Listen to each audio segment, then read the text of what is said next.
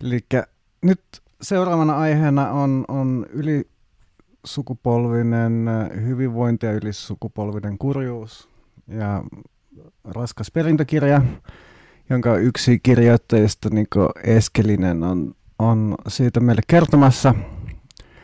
Ja heti alkuun ehkä voisi lyhyesti kertoa, että miksi tällainen teema, miksi on valittu tällainen aihe ja kuinka olet itse päätynyt tällaisten aiheiden pariin.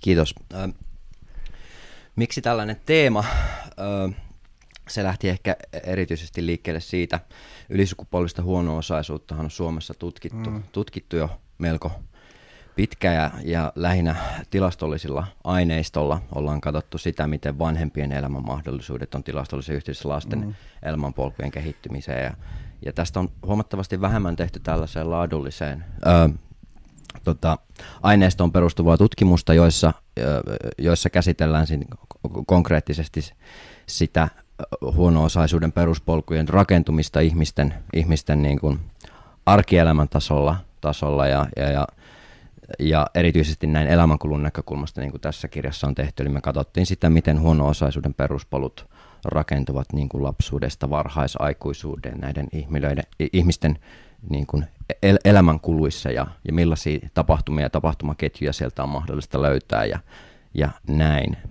Ja tota, tota, tota, ehkä pieni vitsi on siinä, että musta ei koskaan pitänyt tulla köyhyys tai huono-osaisuus tutkia, mutta tässä, tässä istun kun en muuta voi ja tota, tota, se lähti pitkälti liikkeelle siitä, että yhdessä kanssa kirjoittaja Juho Saaren, kirja on ollut siis äh, mukana kirjoittamassa myös Liisa Björklund, mm. Mutta yhdessä, yhdessä Juhon kanssa olemme aikaisemmin tutkineet äh, ruoka asiakkaiden hyvinvointia palveluiden käyttöön liittyviä tekijöitä ja sitten suonen sisäisten huumeiden käyttöön hyvinvointia ja tämän kaltaisia kysymyksiä. Mm. Ja teema, teema ehkä sitten vei mukana ja sitten päädyttiin tällaiseen hankkeeseen, jossa yritetään katsoa tällaisella vähän erilaisella lähestymistavalla mahdollisimman syvälle huono-osaisuuden notkelmiin ja kuvata sitä arkielämää sillä tasolla.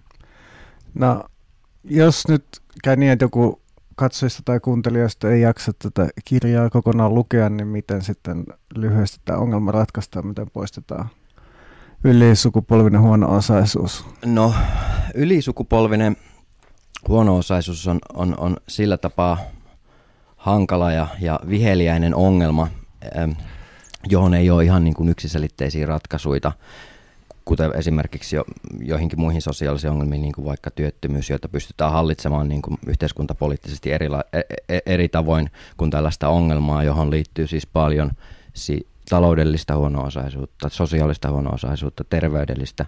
Eli, eli huono-osaisuus on sellainen niin kuin suurempi vyyhti, joka kytkeytyy niin moneen ikään kuin elämän edellytyksiä elämän laatua alentaviin os- osatekijöihin, että et, et, et sen, sen ratkaiseminen on, tai sen poistaminen kokonaisuudessaan on, on moni, monin tavoin haastavaa.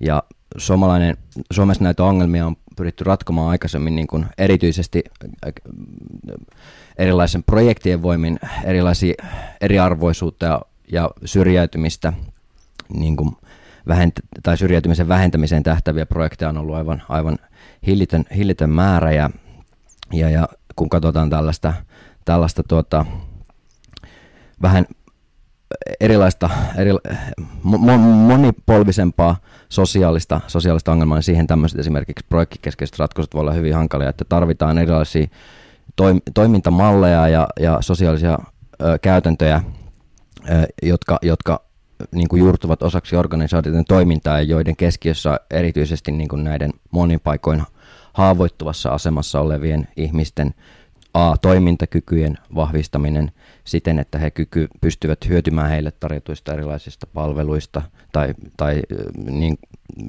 ot, o, ovat semmoisessa tilanteessa arkielämässä, että ne palvelut voi olla vaikuttavia.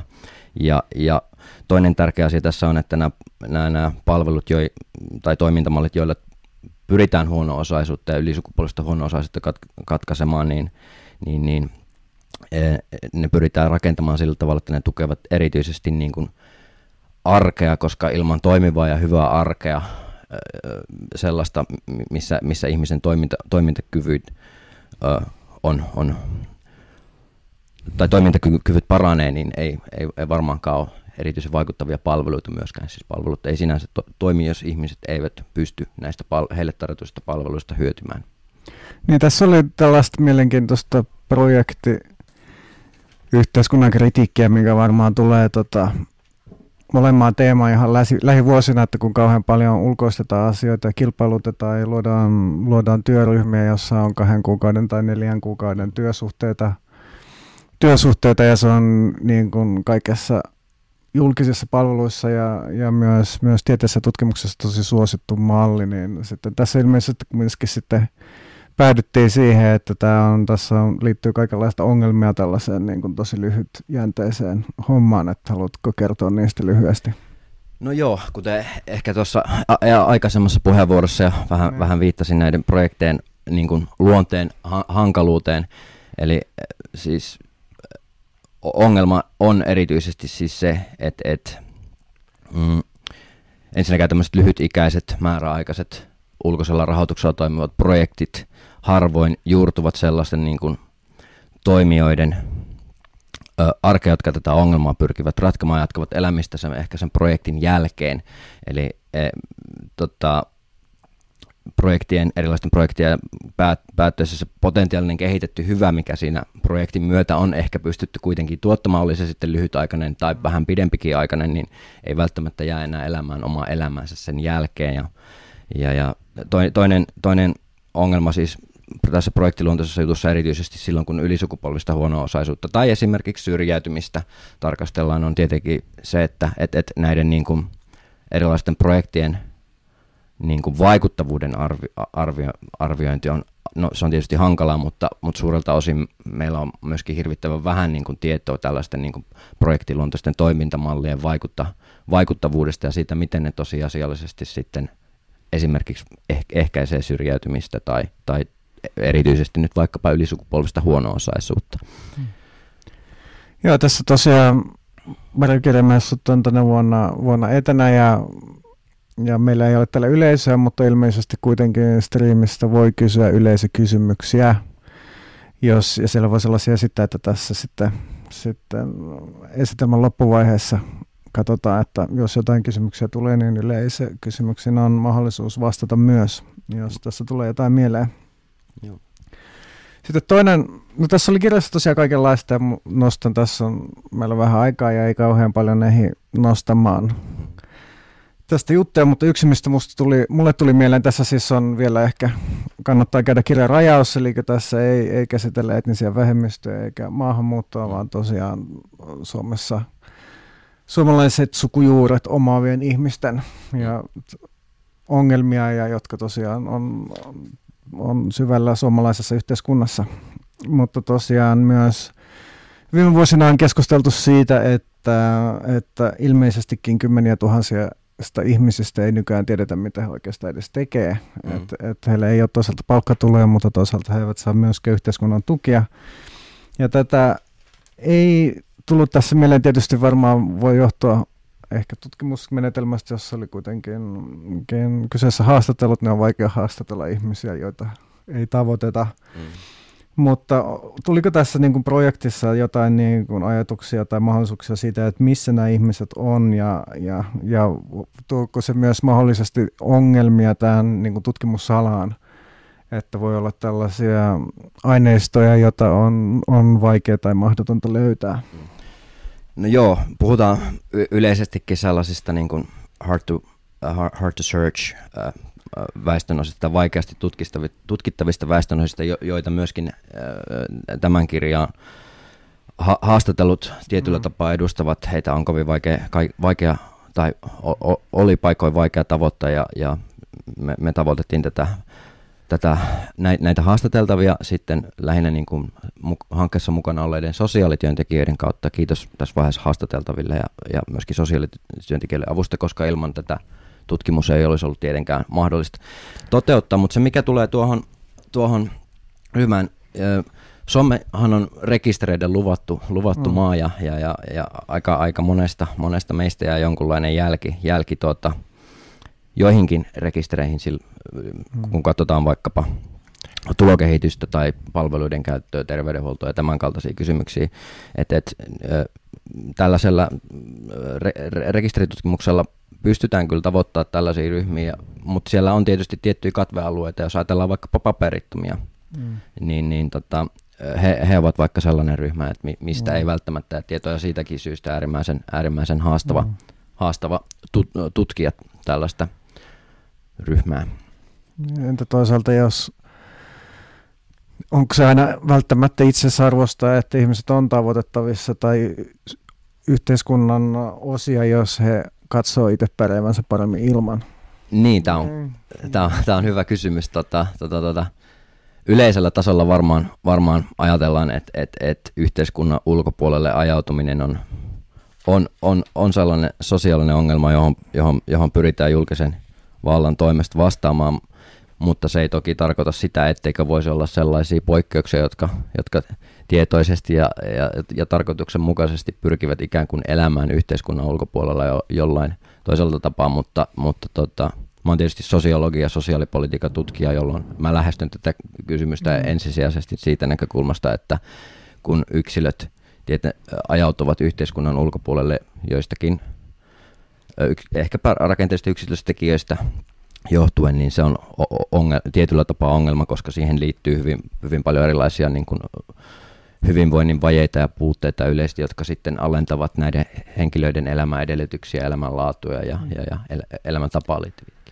Ja sitten mä kiinnitin myös siihen huomiota, että, että, että tuolla Yhdysvalloissa aika paljon vasemmistomedia tykkää sellaisesta uutisesta, että niin kuin uutisoi hankkeita, että annoimme köyhille kodittomille 500 dollaria tai 200 dollaria tai 1000 dollaria kuussa ja näin he kukaan ei käyttänyt sitä huumeisiin, vaan kaikki paransivat elämäänsä ja, ja tulokset ovat shokki yllätys. Ja sitten nämä tietysti tässä kansainvälisessä somessa myös lähtee usein Suomessa leviämään, mutta sitten mä totesin, että tässä kirjassa oli oikeastaan aika, oltiin niin kriittisiä oli kriittinen usein näkökulma siinä, että voiko niin kuin pelkästään taloudellinen tuki auttaa näitä ihmisiä. Ja sitten toisaalta se keskustelu ehkä Suomessakin osin heijastuu siihen, että Suomessa on paljon niin kuin perustulokeskustelussa jo siihen justiin on keskustelua siitä, että, että kun tämä systeemi niin paljon vahtia nöyryyttää ja pakottaa ja sitten jos kaikki saisivat vain rahaa, niin ei tarvitse mitään näitä valvontakoneistoa. Mm. Mutta tässä sitten osittain olikin, tietystikin ylisukupolvinen huono-osaisuus on ehkä vähän eri, eri ryhmä kuin kaikki ihmiset, jotka mahdollisesti hyötyisivät mm. perustulosta, mutta onko tästä niin kuin sit vedettävissä johtopäätös, että tällainen niin kuin rahaa kaikille asetelma ei, tai raha kaikilla asetelmassa ei Suomen olosuhteessa sit ole tutkimus näyttää, että se juuri näitä ihmisiä auttaisi? No viimeaikainen tutkimusnäyttö tästä asiasta siis on, on sellais, sellaisia havaintoja tehty, että, että yksin niin kun lapsuuden perheen vaikkapa taloudellinen asema ei, ei selitä huono-osaisuuden ylisukupolvittumista. Ja, ja, ja itse asiassa siis mun näkökulma on ehkä, ehkä juuri se, että, että taloudellinen tuki, se on siis ensisijaisen tärkeä siitä näkökulmasta, että, että tällaisella materiaalisella niukkuudella ja taloudellisella niukkuudella on, on, on paljon niin kuin yksilön elämän edellytyksiä ja elämän mahdollisuuksia rajoittavia vaikutuksia öö, sekä, sekä siinä hetkessä, että, että, että myöskin nämä seuraukset voi olla usein myös niin kuin kauaskantoisia, eli se talous on siinä niin kuin yksi, yksi osatekijä, mutta raha ei kuitenkaan yksin ratkaise tällaista niin kuin he, heikossa ja haavoittumassa, haavoittuvassa asemassa olevien ö, ihmisten asemaa, joiden elämässä on erilaista useilla eri elämän alueilla ja useissa eri ikävaiheissa kasautunutta kurjuutta, ö, mahdollisesti niin kuin terveyteen liittyviä tekijöitä, sosiaalisiin suhteisiin liittyviä tekijöitä ja näin, näin edespäin. Eli, eli kyllä mä pidän niin kuin sitä ö, ta- taloudellista näkökulmaa tärkeänä, mutta uskon myös, että se ei täysin yksin, yksin niin kuin ratkaise tällaisia ongelmia, jotka huono-osaisuuteen esimerkiksi kytkeytyy ja, ja, ja, ja tarvitaan paljon myös, myös tällä niin kuin muita, muita, muita tuota, toimia siihen, kun pyritään huono-osaisuutta ja ylisuku, huono-osaisuuden ylisukupolvista, ylisukupolvistumista torjumaan. Esimerkiksi mitä? No nämä voi olla esimerk, esimerkiksi tällaisia niin kuin, ö, tällais haavoittuvassa asemassa ole, oleville perheille niin kuin, erityisesti perheille kohdistettua tukea nimenomaan esimerkiksi tästä niin kuin arjen, arjen, arkeen vietyä tukea, joka, joka, joka helpottaa ja auttaa rakentamaan sitä uudelleen pirstaloitunutta arkea. Se voi olla jotain esimerkiksi koulutuksen näkökulmasta se voi olla jotain sellaista niin kuin,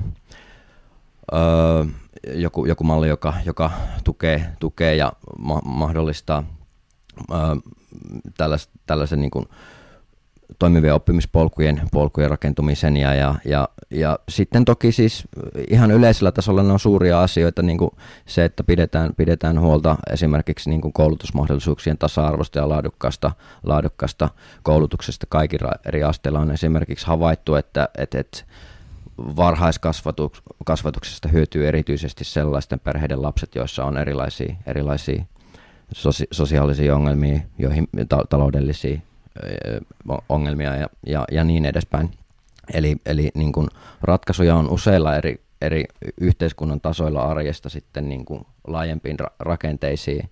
Ja, ja, tota, tota, mutta koska ongelma on sellainen kuin se on, niin yksittäin mikään näistä toimista ei oikein ole sellainen, mikä, millä pystyisi tällaisen niin kuin huono-osaisuuden kierteen katkaisemaan.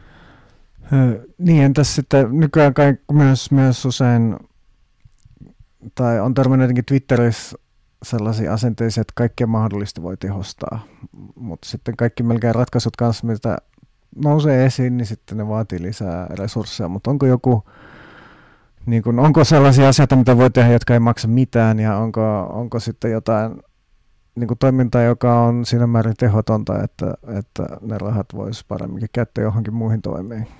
No Joo, tämä, tämä on, tämä on hyvä, hyvä, hyvä kysymys ja, ja refleksiivinen vastaus yleensä on siihen, kun pyr, pohditaan, että miten, miten jokin ongelma pystyttäisiin ratkaisemaan, niin on se, että tarvitaan lisää resursseja ja lisää erikoistuneita palveluita. Jos me ajatellaan, ajatellaan tota sellaisessa vaikeassa ja haavoittuvassa asemassa olevaa, olevaa nuorta, joka ehkäpä on lastensuojelun piirissä, toimeentulotuen asiakkuuden piirissä, terapiassa ja sitten käy ehkäpä vielä jossakin työkokeilussa, niin hänelle kyllä niin kuin tarjotaan kaikenlaisia erilaisia palveluita. Ja tässä palataan taas niin kuin kykyyn siitä, että kuinka näitä palveluita ja erilaisia, erilaisia, tota, eri, no, erilaisia palveluiden piirissä nämä esimerkiksi haavoittuvassa asemassa nuoret saat, saattavat olla, niin kuinka niitä pystyttäisiin tuottamaan sillä tapaa, että, että, että ne olisi tosiasiallisesti vaikuttavia ja siihen ei aina välttämättä tarvita lisää rahaa. Joskus voidaan lähteä myös ajatukset siitä, että mitä voidaan,